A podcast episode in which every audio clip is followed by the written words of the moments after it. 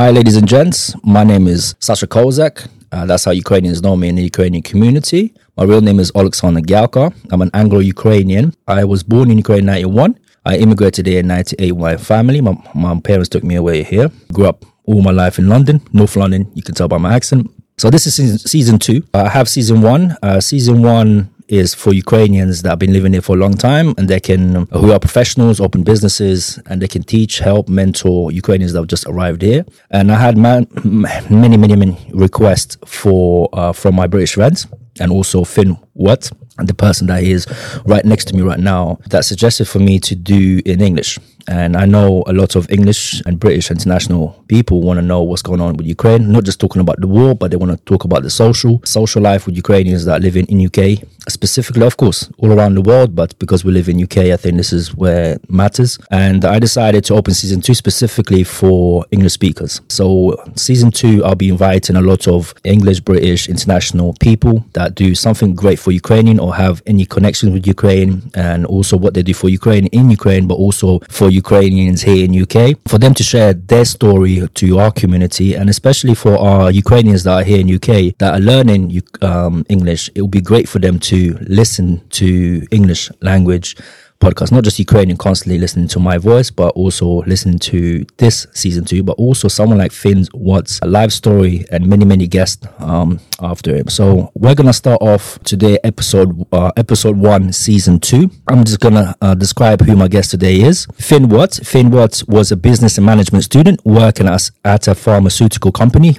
who left his uh, job and paused his degree to uh, pursue starting a project Ukraine during the invasion. UAF and combat medics. He now brings volunteers across Britain and Europe together to pro- provide support for Ukraine, buying, modifying, and taking a range of vehicles from his home country to Ukrainian front lines to aid the warfare effort, which is amazing to see what he does for Ukraine and um, how he also has a project um, drive for Ukraine. Yeah, am I right? Driving Ukraine. Driving for Ukraine, right? So this podcast is going to be split on three uh, three sections. Uh, so how we're going to start with this section is um, so we're going to do the introduction. We're gonna we're gonna discuss about Fynn Watt's story, his life story here in UK. Uh, second part is when he started uh, doing more for Ukraine when the invasion started. We're just interested in how he started this project and how he's how is he doing, and also the medal. He's also won the medal, at the highest achievement a volunteer that can get from the military, Ukrainian military in Ukraine, and his project, the Drive Ukraine project. He's going to talk more about his uh, project, also the recognition, the award that he got, impact and the contribution that he does for Ukraine, and also the impact that it has on his personal life as well. Of course, his family, uh, his long long term commitments, his personal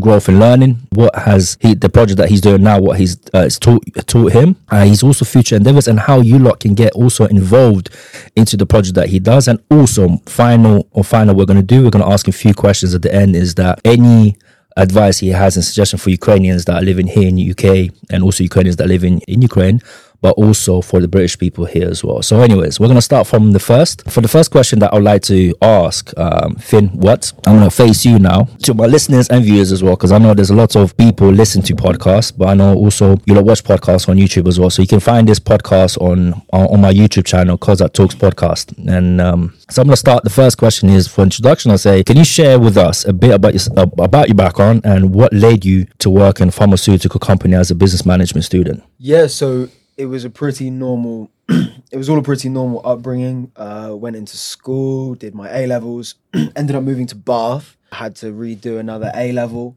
so i wasn't focusing enough. And the pharmaceutical company that i moved into bath asu uh, offered me a degree apprenticeship program which at the time when covid was coming about seemed like a really secure way to get my education uh, paid for, mm. uh, but also keep a job whilst the job market was looking super uncertain. Um, so I took that option, began the degree apprenticeship, was in that for about a year and a half, two years, uh, and then left it for the the course that I'm on now. So when when the invasion started, when invasion started, um, how did you start doing for you? How did it start? You know, when okay, when the invasion started, it was February twenty second, what twenty fourth or twenty second of twenty twenty two. Where were you at that time? I was in the US actually. I was in California with my mm. old man, and he does buying, restoring, uh, classic cars, mainly Porsches. Got brilliant business, amazing business, loads of good people there who have helped with the project, loads. We were over there together at the time when the invasion started, and obviously couldn't believe it. Got a flight back a couple of days later. I arrived in the UK and it was just so much closer than it had felt being in the US. A couple more things happened and I found myself driving over there within about two weeks. So wait, wait, wait, so wait, wait. You you were in USA, and when the war started, you came what, back to U- UK. Yeah, yeah. So the invasion happened whilst I was in the US. All all on the news, absolutely everywhere. Obviously, everybody was horrified. I came back to the UK. There was a lot of things going on in the uh, in Britain. Like I said, all over the news, just as much as the US. And people were trying to do all kinds of different things. Obviously, there's a lot of Ukrainians in the UK already who we all got to know after the start of the invasion. They were setting up donation points and um, fundraisers, different ways to try and help. So you, you, you so you you were in America, and then you arrived here in UK, and as you as you said, there's many Ukrainians here that got together, start helping. What happened then? Did you start helping with them?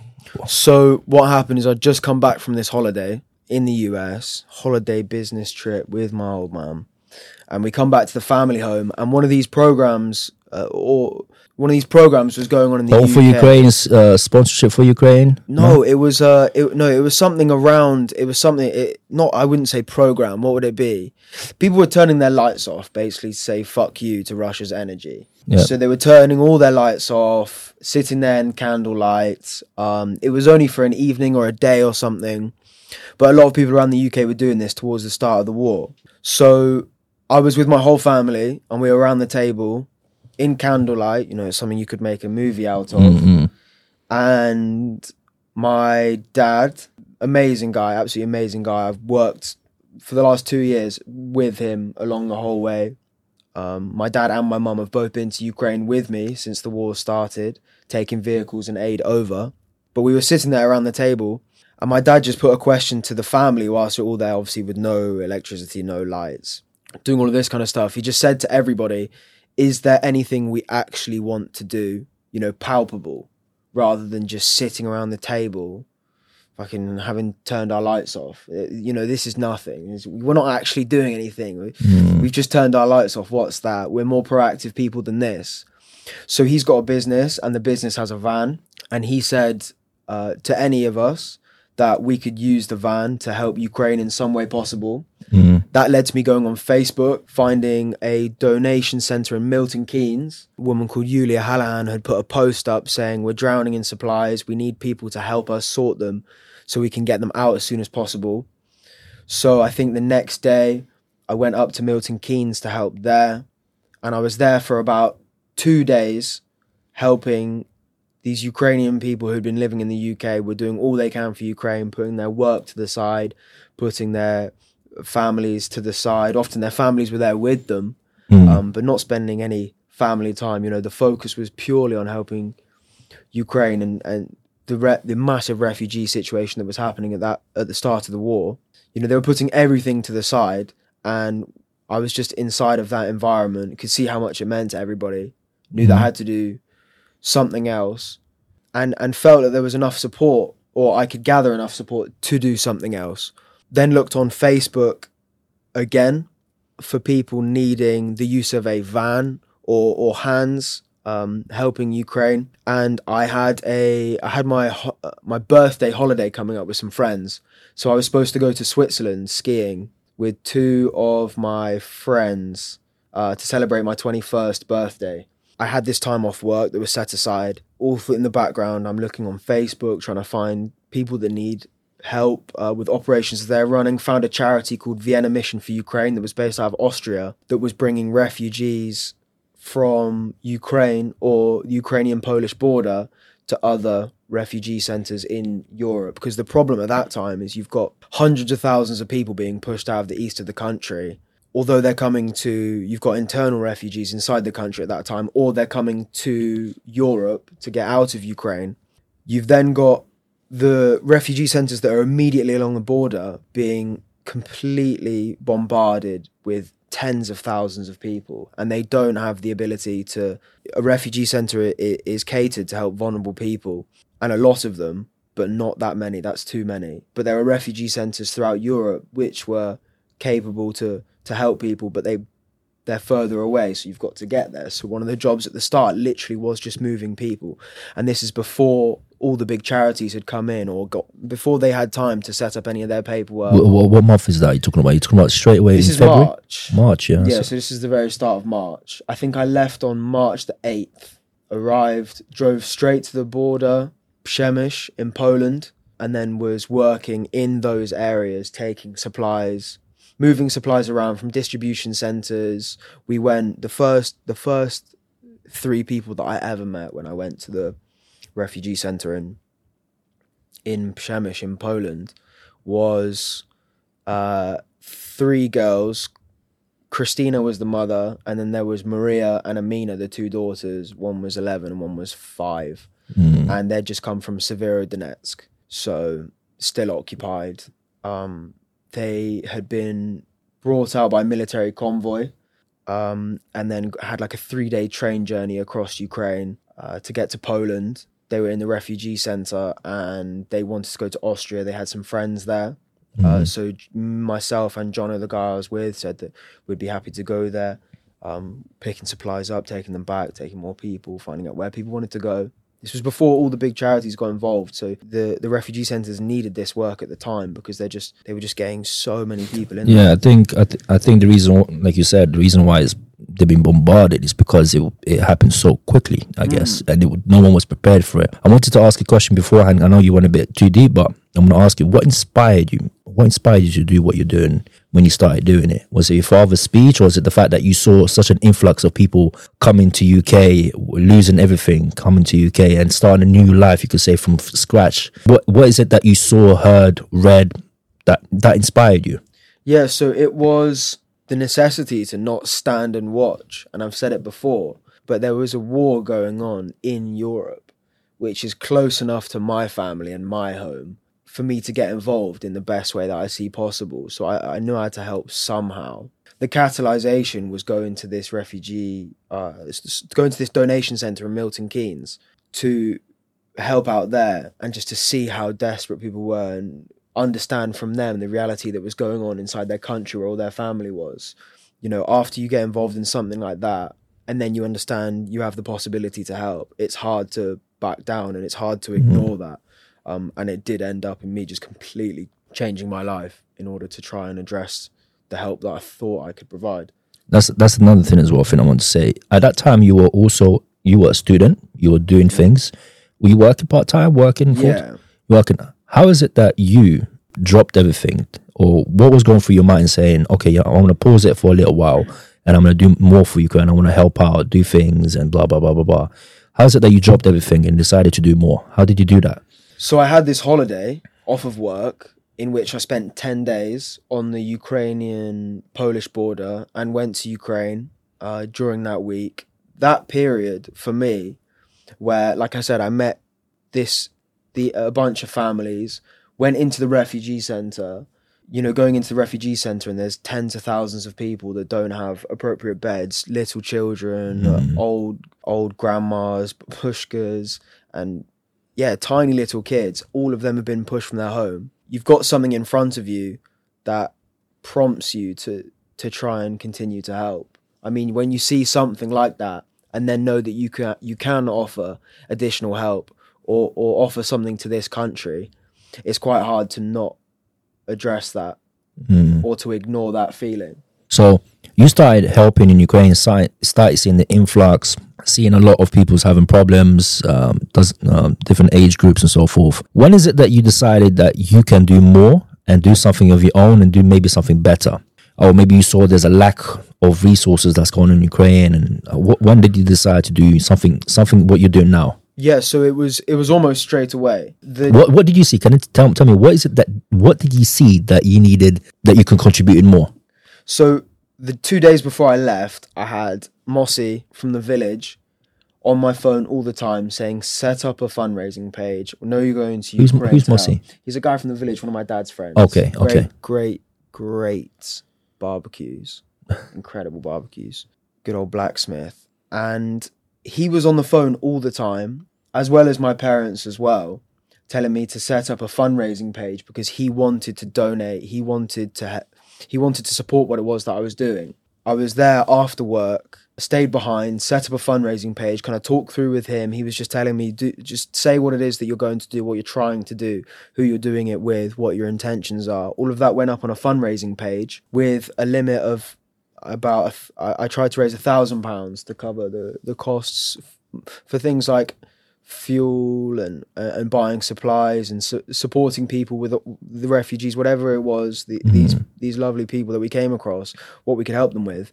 And i think within 24 hours it was something like 5 6 grand was on that page. Wow. so friends had just got and this was at the start of the war so people were looking for ways to help and still are looking for ways to help.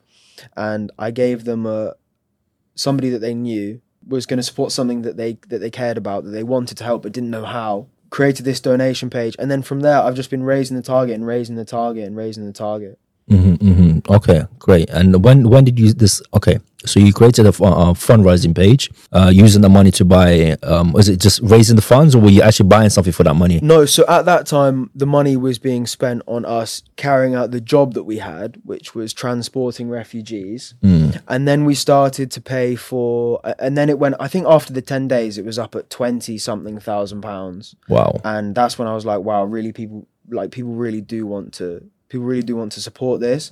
I started, I went, I started going back. I had to go back to the UK after those ten days, and this money was still there. I was trying to figure out how to utilize it. I had jury duty in the UK, uh, in Bristol, at Bristol Crown Court. So I went back to work. I had this jury duty, which is two weeks off of work. And this was a week, I'd been back a week and then had this jury duty. I went to Bristol. The jury duty had been cancelled. So I was there and I got on the phone to my dad and I was, I was just thinking, you know, shall I just, shall I just ditch? Shall I just pretend that I'm at jury duty and go and just go to Ukraine for another two weeks? Because work already know I'm off. And he was like, that is what, that's like a number one way to get you fired. Like that is a top, that's a top dickhead move. So I was hmm. like, yeah, fair enough. Went back to work, asked them, you know, you already knew that I was going to be off for two weeks. You'd programmed for it. Can I just have those two weeks to go back to help to continue the support that I've been doing? Um, and they gave they gave me that time, two weeks to go over and, and dedicated thing. One van had already been over, left it there. You know, I said to I said to my dad, uh, the guys at the business, you know, this van's going to serve a higher purpose now. Sorry, but it's not coming back. Um, Ukraine need it. And throughout this time, we had British people flying over to Poland, jumping in the van, which became two vans after this uh, after this jury duty week, two weeks that I spent. That became two vans, and then it became three vans, and we had British people flying over, jumping in the vans for a week, moving supplies around basically from different places in Europe. You know, supporting orphanages, um, refugee centres, uh, moving supplies across Europe is what they were doing basically, and moving people um, into Ukraine around Poland. And then all of the needs for refugee situation kind of subsided. I wanted to say that you you, st- you started supplying supplies in Europe, obviously for Ukraine. I know you started supplying vehicles. May I ask a question? How is it that you need you knew what Ukrainians need, needed? Did they tell you themselves like, "Hey, uh, Fynn, you you live in UK, London. We need pickup trucks. We need this and this and that." And that's how you are raising funds for Ukraine, uh, buying pickup trucks. I'm assuming here, sending them to Poland. From Poland, the guys will probably take it to Lviv- Lviv, right? And then they. We this- take them to Lviv. Oh, you will take them to Lviv. Yeah. How is it that you made connections with the guys that you were doing? How did you How did you make that connection? That knowing that there'll be no scammers, uh, no liars and cheaters, Mm-hmm. as you know. I'm sure you probably. I don't know if you've dealt with it. Maybe you've heard, or maybe you've dealt with Yeah, it yeah, yourself. How is it? How is it that you made connection with those people in Ukraine to buy cars here, send it to to Ukraine in Lvov, and then finding a garage where these guys will uh, was it disassemble the car and then send it to the east? How how how? What was the process? Yeah, so it was a it was a slow process. It happened over a couple of months, but whilst I was doing that work, delivering basically delivering supplies, and the main thing that I was doing in the two weeks that I went back over was taking supplies from Poland to Ukraine. So people that wanted to bring supplies across from Europe, they'd drop them at certain warehouses, and they wouldn't be going. They wouldn't be willing to go into Ukraine, which is fair enough. Some people it because of the war, basically? yeah, all because, the of, because of the war, because of the war, and people get like void life insurance policies and stuff like that when you go into a war zone. So it's understandable for some. But I went over and was willing to go, was willing to go into Ukraine and take these supplies where necessary. And throughout that process, I was working under the guidance of a couple of big, not charities, but groups that had been created. Some erudite people who had just managed to get in touch with a, a load of different people. Through those deliveries, that's when I started to meet loads of people across Ukraine. And then it eventually culminated in me meeting a friend of mine, an amazing friend of mine now, a guy called Maxime. Is it the guy with the beard? That is the guy. The one, the one that you take so many pictures on, on yeah, Instagram. Yeah, yeah, yeah, yeah. I do everything with him now. I trust this guy a lot, but still watch out. He's uh he's an amazing guy who told me the first time that I ever met him, he was like, "Look, you're you're coming here as a British guy. I don't know what you know about Ukraine, but the number one rule is don't trust anybody." And really was my like mentor for navigating Ukraine, navigating ways to help in Ukraine. Uh, he was in shooting clubs, football hooligan communities, and stuff like that. Ultimately, had most of his friendship group joined the military as soon as the war started uh, and also just became a volunteer in general and a really a really really good volunteer at the start of the war and that led it to him being in a in a position where he's now in touch with people all over Ukraine allocating taking in trying to find resources uh, for military and combat medic groups Fynn, thank you for that. I, I want I want to ask you two questions. Number one question, as a English British yourself, what did you think of Ukraine before the war started? honestly it's almost embarrassing that I knew nothing Okay, about cool. Ukraine before the war nothing Okay, uh, kind of. I kind of knew the answer what you say because it's the same thing when I say to people, "Hey, was I'm from Ukraine?" People are like, "Well, I don't know." I said Russia, and they're like, "Yeah, yeah, okay." Uh, number two is Maxim obviously was a guide for you, like a mentor, showing you about Ukraine. You went to Ukraine. What did you see in Ukraine that was maybe, let's say, a shock, but at the same time for you was like, "Wow, this is amazing. I, I can see myself living here." it's mainly the people, honestly.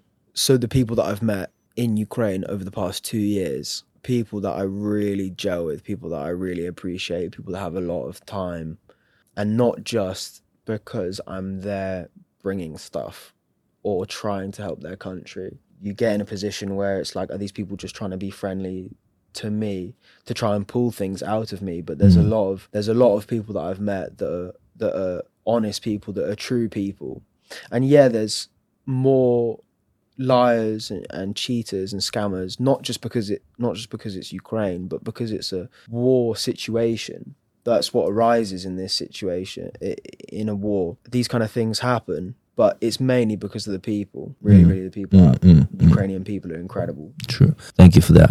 Now you're doing a project in Ukraine. You're doing pickups. You're doing thing of them. You start doing this driving for Ukraine, right? Project. driving Ukraine Driving Ukraine. Why call it? Why? Why did you call it driving Ukraine? because we're driving and it's for Ukraine Okay, so you're driving. amazing, super complicated. So- no, but it's because I there was a thought as well for after the war. So I don't just want to be involved with Ukraine whilst the war is going on. I love the, I love this country a lot, and it uh, my future will be tied with the country. I wanted the efforts that happen now and the reputation that is built through what we're doing and all the people we get to support to discover Ukraine over the next however however long um not just when the war ends so driving ukraine now becomes literally driving with wheels turning around going across europe going across ukraine but it also becomes driving ukraine like more metaphorically when the war ends. Where in Ukraine have you been already? pretty much everywhere except odessa. Apart from Odessa, yeah. But you haven't been to the east side of i haven't been to any of the occupied territories. That's Okay. a little bit too hairy for me. Where, where in Ukraine you think that you could see yourself living? where? Lviv. Lviv. Yeah. Sikhiv, yeah, Lviv, yeah. What what did what did you like about Lviv? Because people, Ah, it's the people. It's amazing people there. Mm-hmm. Amazing people, genuinely. I, you, I don't think you need anything else, really. When you've got the right people around you, it doesn't matter. but don't you think that you have it here in here in UK in London? You don't have the same thing. I got some people. I got some people, but I just found it more so over there. Do you know what I mean? You could find it, but I've just found it there. So so what makes London UK so different from Ukraine, or you, Um, makes Ukraine different from London or UK? What makes the actual two countries Mm. different?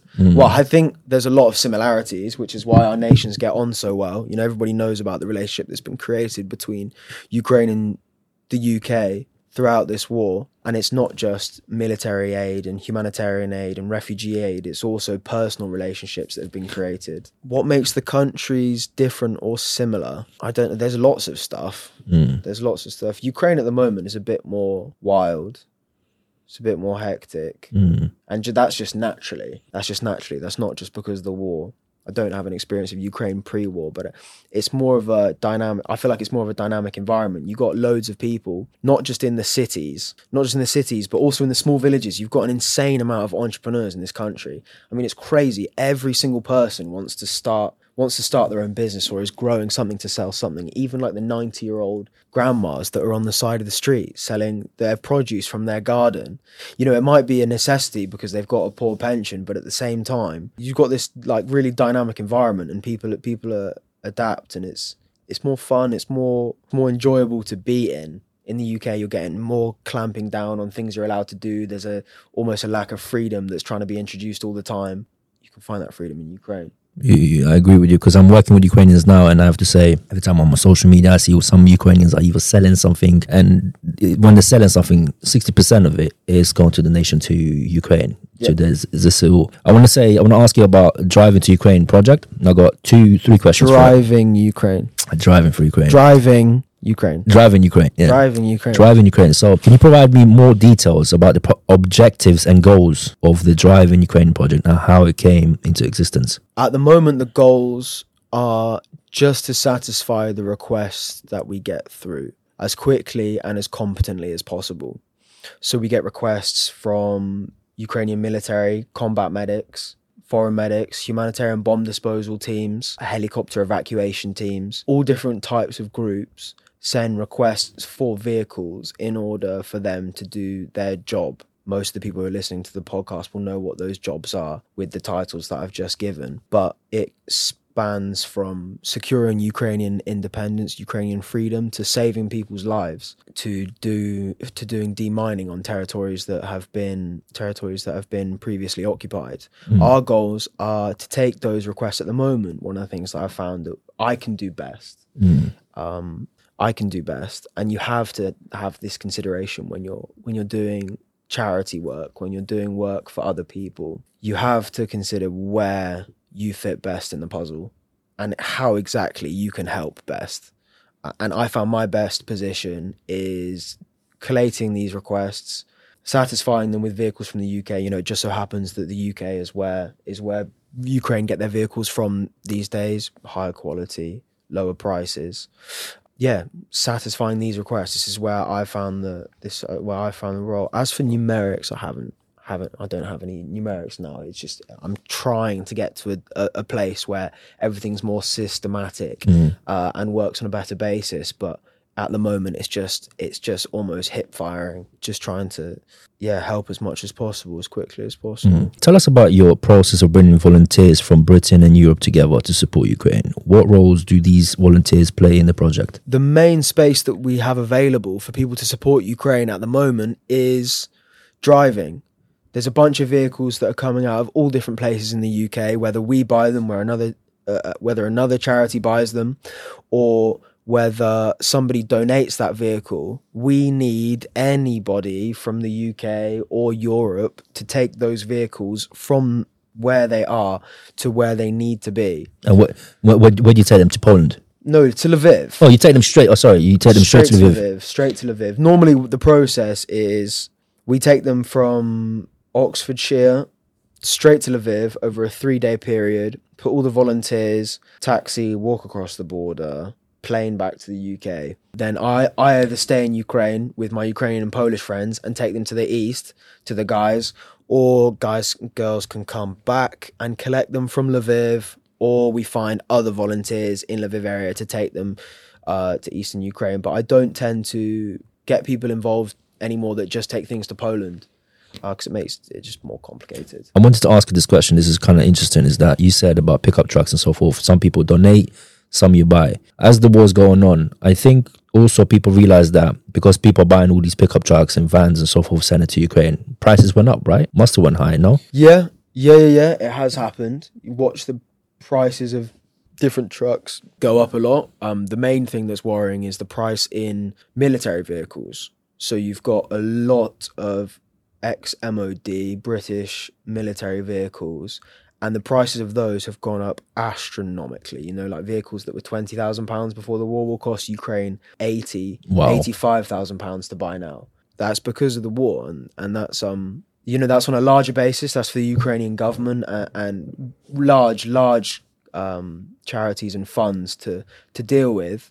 The last time I was over there in uh, Konstantinivka, I, we were speaking to a guy from 80th Brigade, and he said we're we're pretty much sorted now. Like us, we have everything that we need. The only thing that's going to make a difference is an armored vehicle, because at the moment our guys are going in without armored vehicles, and we're losing too too many. Could you explain the significance of acquiring, modifying, and transporting vehicles to Ukrainian front lines in your mission? I would say this importance comes out of a situation where you try and imagine Ukrainian combat medics, military, other foreign medics, so operating without any vehicles.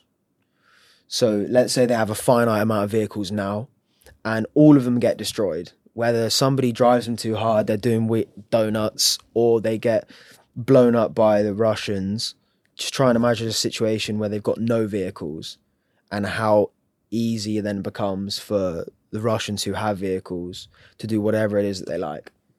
Um, that that's the significance there. You know, Fynn, I find it interesting.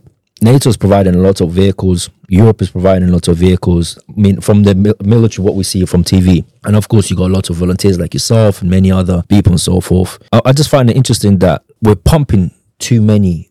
I mean, I'm not saying too many vehicles, uh, but we're pumping a lot of vehicles and so forth. Is the Russian military and the stuff is doing? I know they're saying on the news they're bad and blah blah blah, but is it destroying so many of Ukrainian um, equipment? Yeah, yeah, yeah, yeah. On a daily basis, on a daily basis, an insane amount. Um, not only is it just the Russians destroying vehicles through artillery or bullets or mines, you've got that. You've got that section. You've also got a situation where mainly older vehicles, which are liable to go wrong at some point. You've got the Ukrainians putting them through extreme situations. You know, you're talking about like a combat exit. You're flying, you're trying to keep everybody in the vehicle alive, or you're trying to get to a paramedic, a stabilization point as soon as possible. These vehicles are under extreme duress and they break and they hmm. bend. I don't know if you've been to eastern Ukraine as well, but Donbass, the roads are absolutely shit. They're mm. awful. So you've got vehicles being destroyed by the Ukrainians, not intentionally. You've got vehicles being destroyed by the Russians too. It's at an extreme, at an extreme level.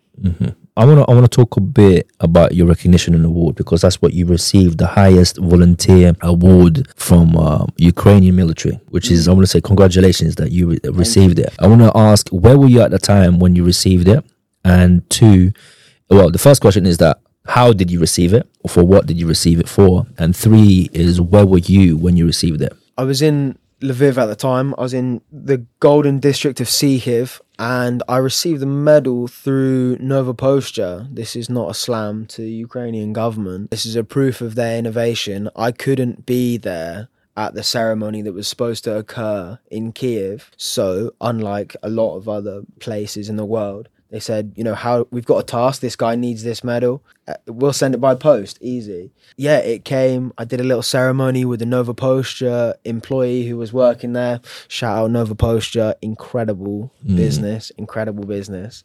It was it, it was all the same for me. Just the fact that the recognition that was there for myself, um, for everything I've put in over the last 520 days now, but also for all of the people that have stood next to me and have helped um, and are thinking about helping. It adds legitimacy that, that the appreciation is there um, if you do want to get involved. because I read um I read your article on I think BBC or maybe Ox- Oxfordshire the articles that you sent me and you said that even though I received this medal I would wish that all volunteers would receive this kind of medal as well so it was really really humble of you to say that really really I really enjoyed reading all the articles that you wrote about that so describe some of the most significant impacts and driving Ukraine project has had especially in terms of delivering supplies and support in terms of impacts, you know, there's things like delivering 4 million liters of water tablets, purification tablets to not only refugee centers, but people that are working on the front lines on a daily basis. All they need is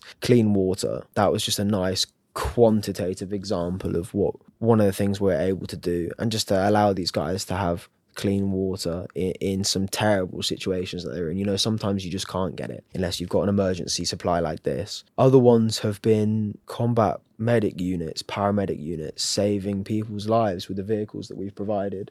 It doesn't really get much more rewarding or appreciative than that. You know, I've got friends at the moment who have lost limbs, who have lost lives because an ambulance or a pickup truck that was being utilized for evacuations wasn't able to get to them in time. So knowing that the work that I'm doing, that all the people that are with me are doing, is helping people in the future Mm. keep their limbs and keep their lives is how I keep going.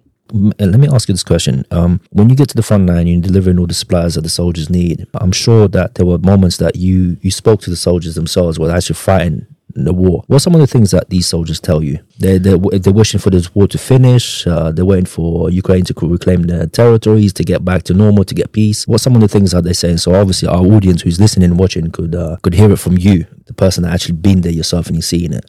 Some of the things they say. Yeah, well, there's a lot of there's a lot of podcasts of guys who are fighting at the moment, so you can hear it from their own mouths. When I go and speak to those people over there, they are in they're normally in great moods. I don't know if just because if it's strong men and women or because they genuinely are glad to see, but I know the situations that they go through on a theoretical basis. I know what, what they go through. Of course, I'll never be able to experience that, those kind of things. But when they see us, they always reserve re- appreciation, thanks. And they take time, they cook food, um, they prepare meals, they tell us about what it is they've been doing, what they're going to do, how much it means. Sometimes it's like, what are you doing here, British guy?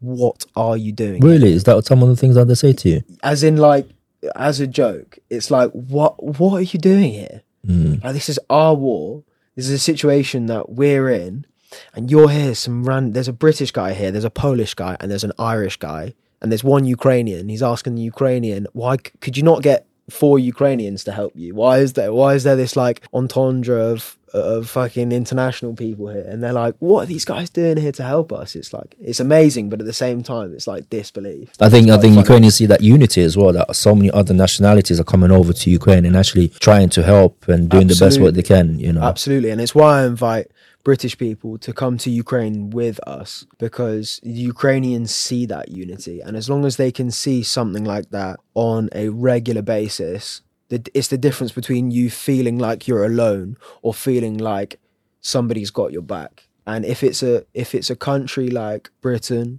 with people like British people or a number of any of these strong countries that people held h- hold in high regard Mm. then I can only imagine what it would what it would mean. I know for me, if it was the same problem in my country, and I had some Ukrainians coming to me helping me out, I would be in a space uh, of thinking like this is incredible. You know, Mm. it's not just us on our own, especially when you're talking about the gargantuan country that is Russia. You know, it's just geographically frightening. Mm. You've got this massive country invading a much much smaller one, and you're looking for friends and allies. I want to talk about your long term commitment. How do you envision your involvement with Ukraine evolving in the future? Because obviously, you said your project is not just about helping Ukrainians now that's fighting the war, but it's also when the war is finished, when it comes to rebuilding Ukraine. What, how do you envision your involvement with Ukraine when the war's finished? So it's got to happen. I don't know. I don't have too many ideas now. I'm sure it's about time to start creating them because Ukrainian victory will come soon. But I think the the long term goals include having a significant portion of my life in the country. I want to open a business mm. starting this summer in Ukraine, a British pub. It's an mm. idea between me and Maxime in Lviv coming soon. Probably be called Elizabeth, like a nice little pub there. Invite all the people from Britain to come over Nice. invite Ukrainians.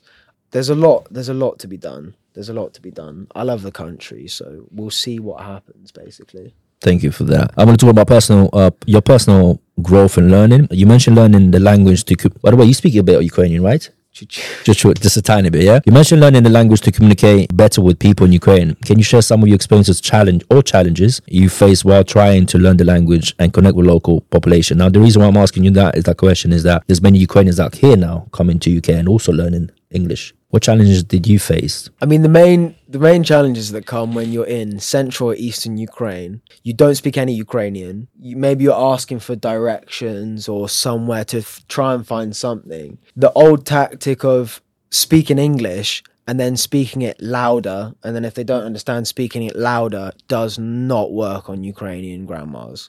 Does not work on Ukrainian granddads. They'll just look at you and be like, "Shut the fuck." I'm not. I'm way too busy. I don't have anything to do, but I'm too busy for whatever the fuck you want.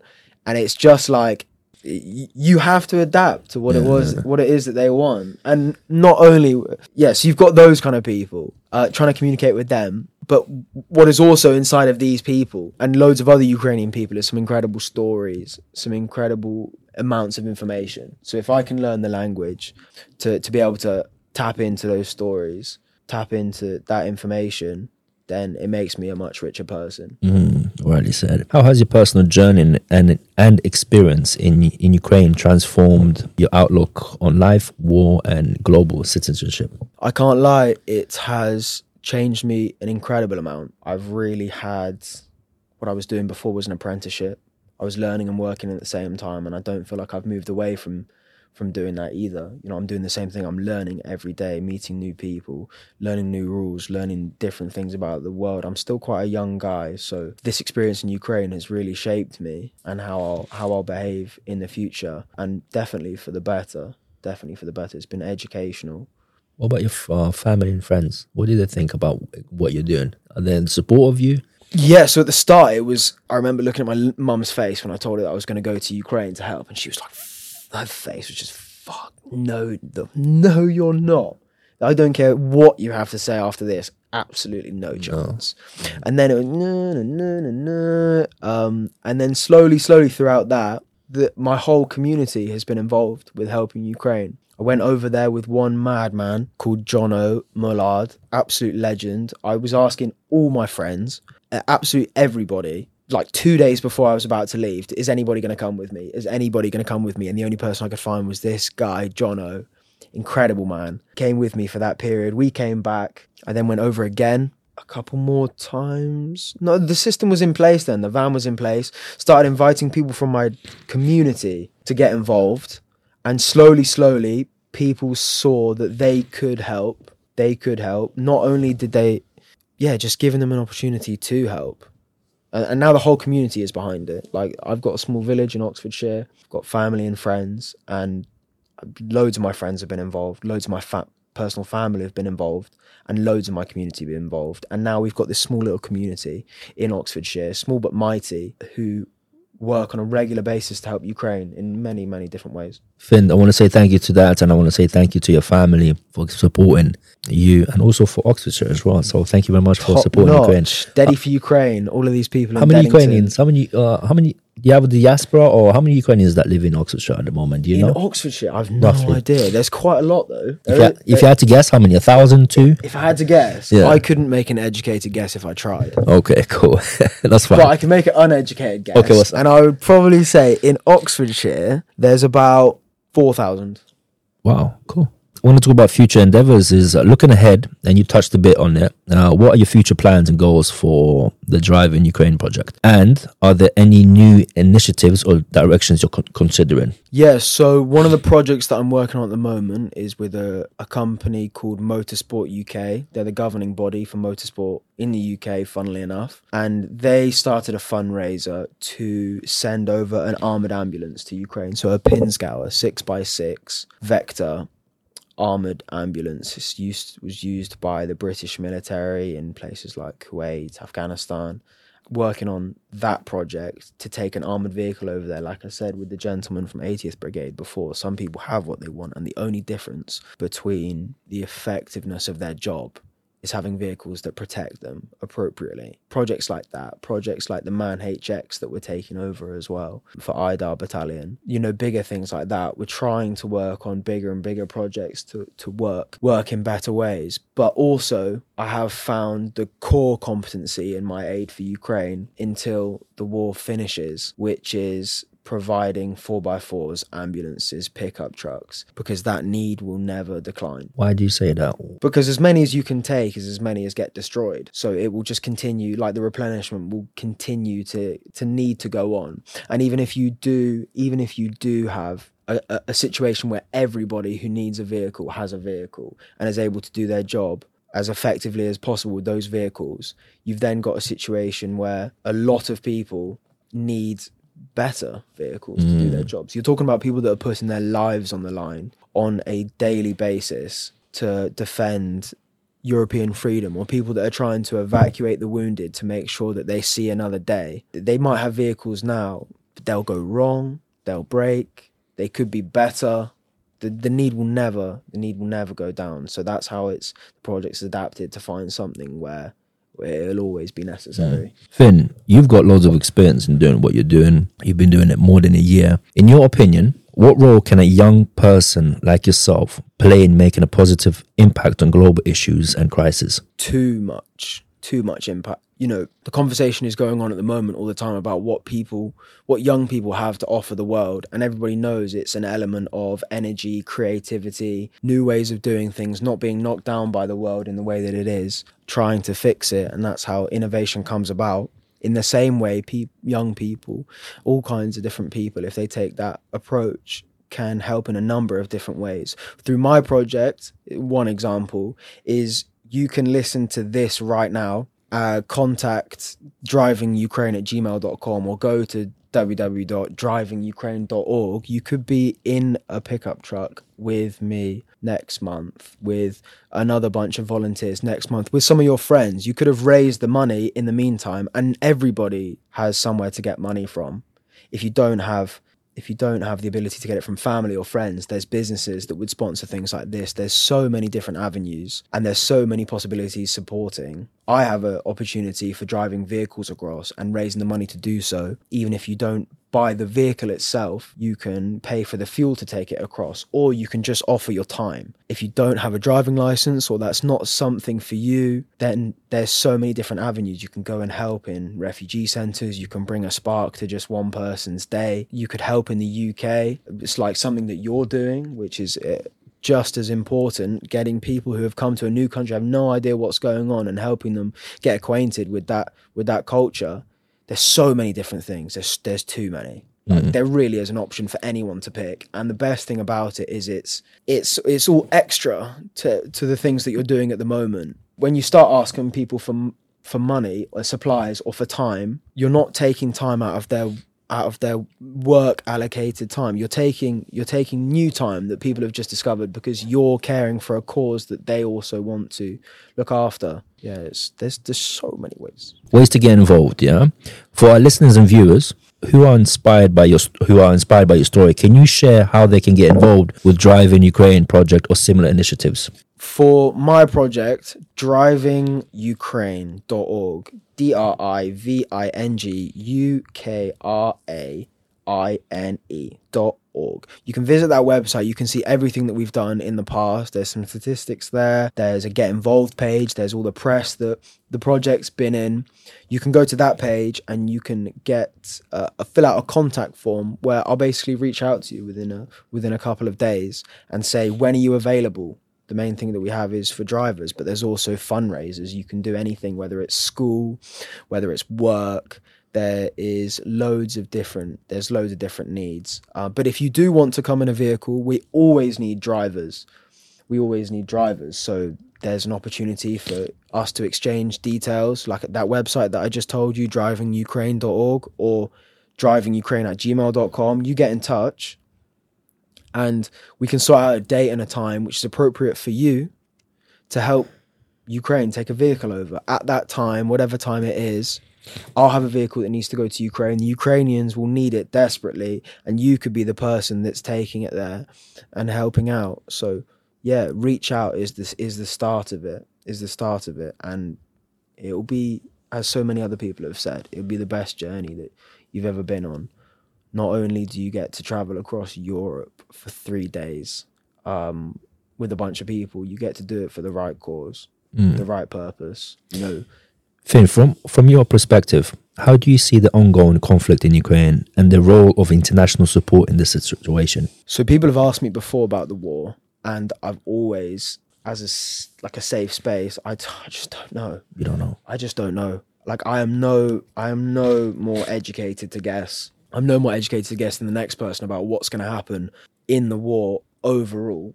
But the one thing I will say is that I've met Ukrainian people, not being Ukrainian, I've met Ukrainian people and I've met the soldiers and I've met the medics, and they just won't give up. They just won't give up. I'm sorry, but it just won't happen. And that's why it's such a worrying concept. Because if you've got two sides that won't do that, where does that leave you? All I can say is that the Ukrainian side, it will prosper. They won't go. So many people are just willing to die. They, they're just willing to die. You'd have to kill everybody in that country in order to take it over. It's the the might is incredible. They won't. They just won't give up. So it will be a Ukrainian result eventually. It's just how many people it takes in the meantime, unfortunately, for that to be realized. And uh, when it comes to international support, it's it's very necessary. Everybody knows what it's like for Ukraine um, with the support that they've got from international communities. It's so so important, and we've spoke already a little bit about foreigners coming to help for a morale point of view, but international countries, uh, governments supporting Ukraine is also critical for Ukraine to defend European freedom. Fynn, you spoke about, thank you for that. You spoke about a lot about Ukrainians having the resilience, never giving up, and they, they're going to fight to the death. Doesn't matter how many people of Ukrainians die. I'm going to ask you a question about Ukrainians in UK and the British public. How can individuals in the UK or elsewhere best support support and show solidarity with the Ukrainian community, both in UK and in Ukraine? It depends what your threshold for helping is. Like if you want to support solidarity, but you're not willing to do much, then feel free to fly a flag outside your house just for people in the in the UK who are Ukrainian to know, okay, that person's with me, all that kind of stuff. You know, people in the UK have got to consider the fact that they're trying to be wiped out. Russia attempting to wipe out Ukrainian as an identity. So having somebody in Britain recognize that identity as legitimate and supporting them for it means surprisingly, surprisingly a lot.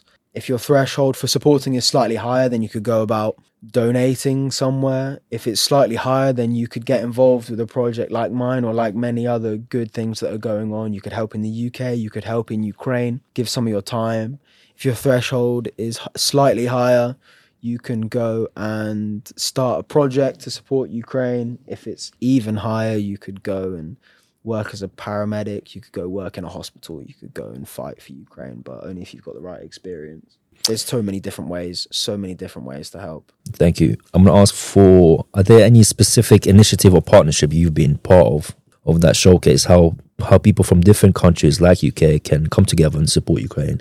Not really. I've worked with so many different people over the past two years, but it's never been a case of working specifically for somebody or with a specific partner. It's always been me and my Ukrainian friends looking at what it is that we're trying to do, who can support that goal best, working with the charities or the groups that will support it most. But I know there are an, there are ama- there are amazing groups happening in all kinds of different countries: Netherlands, Sweden, Poland, Lithuania. Uh, Scottish people are starting to help a lot. Shout all of those guys. There's there's so many amazing things going on in different countries. All it takes is a little search to find out. How can people in UK and Ukrainians in UK help?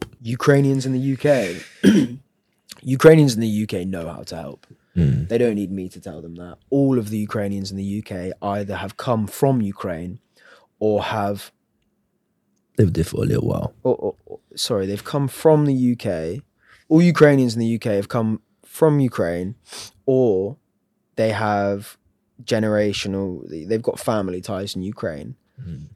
And at the start of the war, if they weren't in touch with their family or different people that are inside of Ukraine, then they shouldn't consider themselves Ukrainian. You know, if you're not willing to stand by this country at the situation that it is in now, then that shouldn't be your identity. But the Ukrainians in the UK that want help, they know how to help probably better than probably better than me. they've got family to support, they've got family, friends. They they know how. They don't need me to tell them. Mm. And how? What about the British um, international community? How can they? How can they help more for Ukraine? Yeah, so British people, it's a, it is a little bit harder. That barrier to entry is not knowing anybody from the country or knowing how to help at all. I would say find somebody in your circle who lives close to you or works with you or has worked with you or you have a mutual connection, you know, find a trust link and ask that Ukrainian person ways to help. Try and cross reference it with other Ukrainian people or even other British people that are helping Ukraine. You know, does this look legitimate? Because in a war situation, there's a lot of bullshit that goes side to side. But I would say find a Ukrainian person that you can trust and ask them different ways to support. Mm-hmm. You know, if you don't know any Ukrainian people, then I've said it enough times, you can get in contact with me and we can help Ukraine together. There are so many different ways to help. There's so many different ways to help, and there's so many different people that are helping that I would just go with whatever is whatever's most comfortable to you, as long as you're doing something. Mm. Um, it, it does culminate, and and those people will know people that I don't know. I know people that that those people don't know. As long as it goes to the correct endpoint, then then that's what matters. Fynn, as we conclude, what are your final thoughts and messages to our listeners and viewers about the impact of support uh, from countries like um, like ours, which is UK, and the importance of helping during such crises? I would say the importance is massive. Like I said, I just started out two weeks into the war, not really knowing what I was doing, but mm. willing to find out. And the project has resulted in literally saving people's lives which is an incredible feeling to have, not just for me, but for all the people that have supported so far. That importance is massive. Find projects that are worth supporting. Do a little bit of research. Don't just donate to the first one that has run an advert that comes up on your screen, the first one that comes into a Google search. Find something that means something to you and and support that project. Impact is massive. And I always try and reverse the script if it was me, what it would mean for somebody doing a certain behavior to be there for me and I try and be that person. Um, and if you can be that person too, then you might have just you might have just made the difference in somebody's life. Fynn, I would like to say thank you very much for being my first guest in season two, episode one, which is in English language. I want to say thank you for contacting me. I remember we we wrote a little article about you uh, we, I posted it everyone's my social media, yes. especially Facebook. And Fynn contacted me and said, "Hey, and you know what? Like, you know what I liked about it? I like the fact that you contacted me and you did research research about me, mm-hmm. and you said, "Hey, I want to be part of your podcast." And I was like, "I was like, but I do in Ukrainian. I, I don't know if I can have you. Uh, that means I have to make another season and completely make a, a completely new business plan." I had that little fear. I thought, I said to myself, "Fuck it, let me let me do it." Anyways, I got you, and then a lot of my once I announced it and I said, I'm gonna have season two. I'm gonna have English people. People like, yeah, yeah I want to be part of your show. I want to be part of your show. I'm part of your show. And I thought to myself, wow, this is Amazing. this is incredible. And it's easier for me to do in English and then Ukrainian. But with Ukrainians, I got kind of got the rhythm, as as you know, like just just like what you do for Ukraine. I want to say, as an Anglo-Ukrainian, someone that was born in Ukraine that lived in, in UK for a very long time, I want to say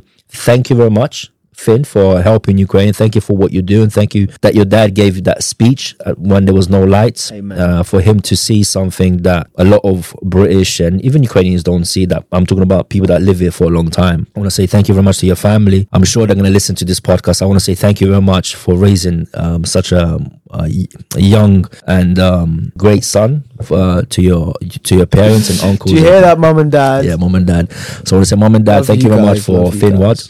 I also would like to say thank you for con- the contribution that you've done for Ukraine and the um, highest volunteer that you got from the Ukraine military. I'm sure getting that reward uh, has been amazing because of, of course, exactly what the what you've done. And remember, you were a student here working, and now you start. And I'm sure, like you said, you've traveled the whole of Europe. Uh, uh, three, it takes you three days to get there, and you've seen Ukraine as well, and it kind of opened your eye, that seeing what's going on, and you see what the war is doing, destroying Ukraine, the people, and their life. And I'm sure in, in the next future, um, Ukraine will will suffer the consequences of all that psychological damage and everything that's on with, with it. But from Kozak Talks, I want to say thank you very much for being my first guest here. This is my first po- podcast in English language. I'm, I'm nervous, you know, I'm nervous, but I want to say thank you very much for, for coming over here at Radio Kozachok, which is the first Ukrainian station in UK, London. So thank you for being here. This is where we do our um, podcast here. Um, my thanks is already finished. Um, all I'm going to say is my last, my, my last question to you is that, is there any final words that you want to say? I would say that it's the first